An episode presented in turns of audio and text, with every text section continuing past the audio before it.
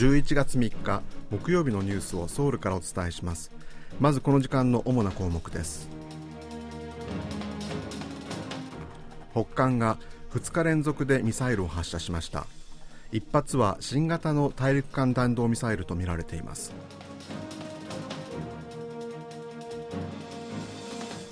警察庁と行政安全部のトップがイテウォンの転倒事故の発生後すぐに事態を把握できていなかったことが分かり早期の対応に失敗したと批判する声が高まっています。ユン・ソンニョル大統領と日本の自民党の麻生副総裁は両国関係の早急な回復と発展に向けて民間の交流の活性化が必要という認識を共有しました。今日はこうしたニュースを中心にお伝えします。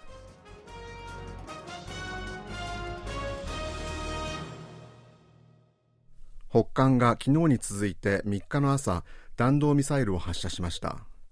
韓国軍の合同参謀本部によりますと北韓は3日午前7時44分ごろ首都の平壌郊外のスナン付近から韓半島東の海トンヘに向けて ICBM 大陸間弾道ミサイル1発を発射しその後8時39分ごろ平安南道ゲチョン付近からトンヘに向けて短距離弾道ミサイル2発を発射したということです。これに先立ち北韓は前日の2日にも南北分断後初めてトンヘの南北軍事境界線にあたる NLL 北方限界線の南側に短距離弾道ミサイルを発射するなど4回に分けて20発以上のミサイルを発射しました。北韓は韓国とアメリカが先月31日から5日間にわたって実施している韓米空中合同演習ビジラントストームに反発して挑発を行っている可能性があります。北韓の弾道ミサイル発射は今年に入って30回目でミサイル発射だけで数えるとユン・ソンニョル政権が発足してからは16回目となります。北韓が3日の朝に発射した ICBM は新型の火星17型とみられますが正常飛行には失敗した模様です。合同参謀本部が3日発表したところによりますと北韓が午前7時台に発射したミサイルは最高高度およそ1920キロ飛行距離およそ760キロ最高速度およそマッハ15と推定されるということです。発射後1段目と2段目の推進体の分離には成功しましたがその後推進力を失い正常に飛行できずトンヘ上に落下したとみられます。北韓は今年3月16日にも火星17型を発射していてこの時は高度20キロ未満の初期の段階で爆発しました。今回は1段目と2段目の分離まで成功したため技術的な進展があったものとみられます。今回の ICBM はアメリカへの軍事的圧力を高めるためのものとみられます。大統領室の国家安保室は3日午前国家安全保障会議常任委員会の緊急会合を開きました。国家安全保障会議は北韓のミサイル発射は国連安保理決議に反するもので域内の緊張を高める深刻な挑発だと強く非難しました。また北韓の核とミサイルの脅威に対応する韓米合同軍事演習を中止する考えはないことを明確にしました。空軍によりますとビジラントストームの延長を決定したということです。ユン・ソンニョル大統領は北韓の挑発がエスカレートしている中国民の命と安全の確保に隙がないよう韓米の連合防衛体制に万全を期すよう指示しました。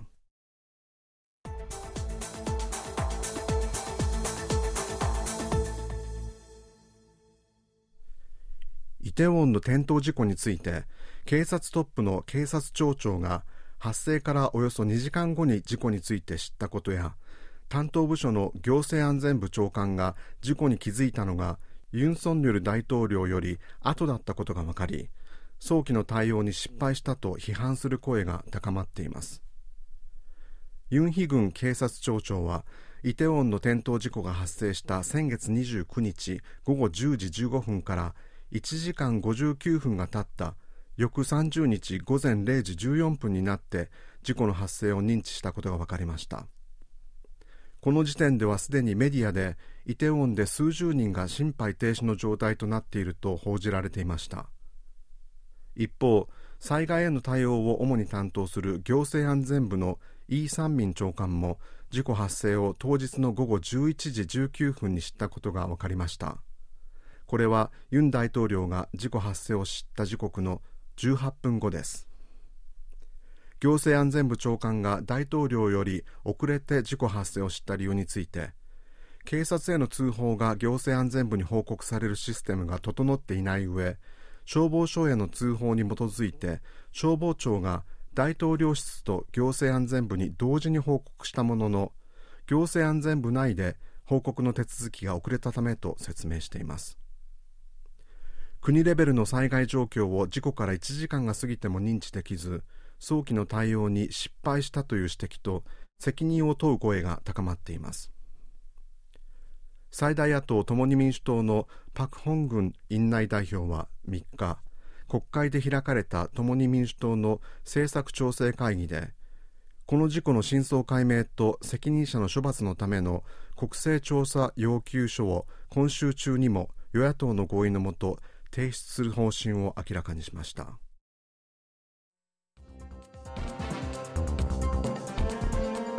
こちらは韓国ソウルからお送りしているラジオ国際放送 KBS ワールドラジオです。韓国の中央銀行がドルに対するウォンの相場を安定させる措置を取ったことで先月の韓国の外貨準備高は前の月より28億ドル近く減り3ヶ月連続で減少したことが分かりました。韓国銀行が3日外貨準備高の統計を発表したところによりますと先月末の時点で韓国の外貨準備高は前の月より27億6000万ドル減って4140億1000万ドルだったということです。1ヶ月で27億6000万ドルの減少幅は金融危機に見舞われていた2008年10月と今年9月末に次いで3番目に大きいものです。今年1月から9月までのヒョンデ自動車の燃料電池自動車の販売台数がおよそ8500台で世界で最も多かったことが分かりました。韓国の市場調査会社 SNE リサーチが発表したところによりますと今年1月から9月までの世界の燃料電池車の販売台数は去年の同じ期間に比べて10.1%伸びて1万4400台だったということです。ヒョンデ自動車は23.2%多い8449台で世界で1位でした。2位のトヨタ自動車は未来という名前の燃料電池車の第2世代モデルの販売が大きく減り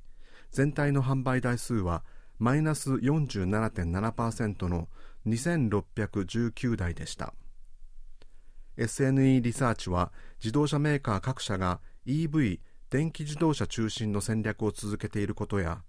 半導体を中心とする部品や原材料の供給不足が続いていることなどから世界の燃料電池自動車の市場は去年に比べて販売が伸び悩んでいると分析しています。ユン・ソンニョル大統領は日本の自民党の麻生副総裁と2日ソウルで会談し民間交流の活性化への貢献を呼びかけました。ユン大統領は会談で両国関係の発展が図られるよう民間交流の活性化に貢献してほしいと呼びかけました。麻生副総裁は両国間の対話と協力は続くべきだとした上で両国関係の早急な回復と発展に向けて引き続き努力する考えを示しました。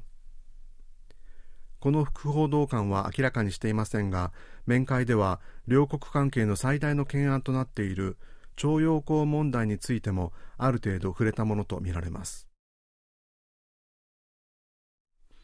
男子ホッケーの国際大会スルタン・アズランシャーカップに出場している韓国代表が2試合連続勝利を挙げました。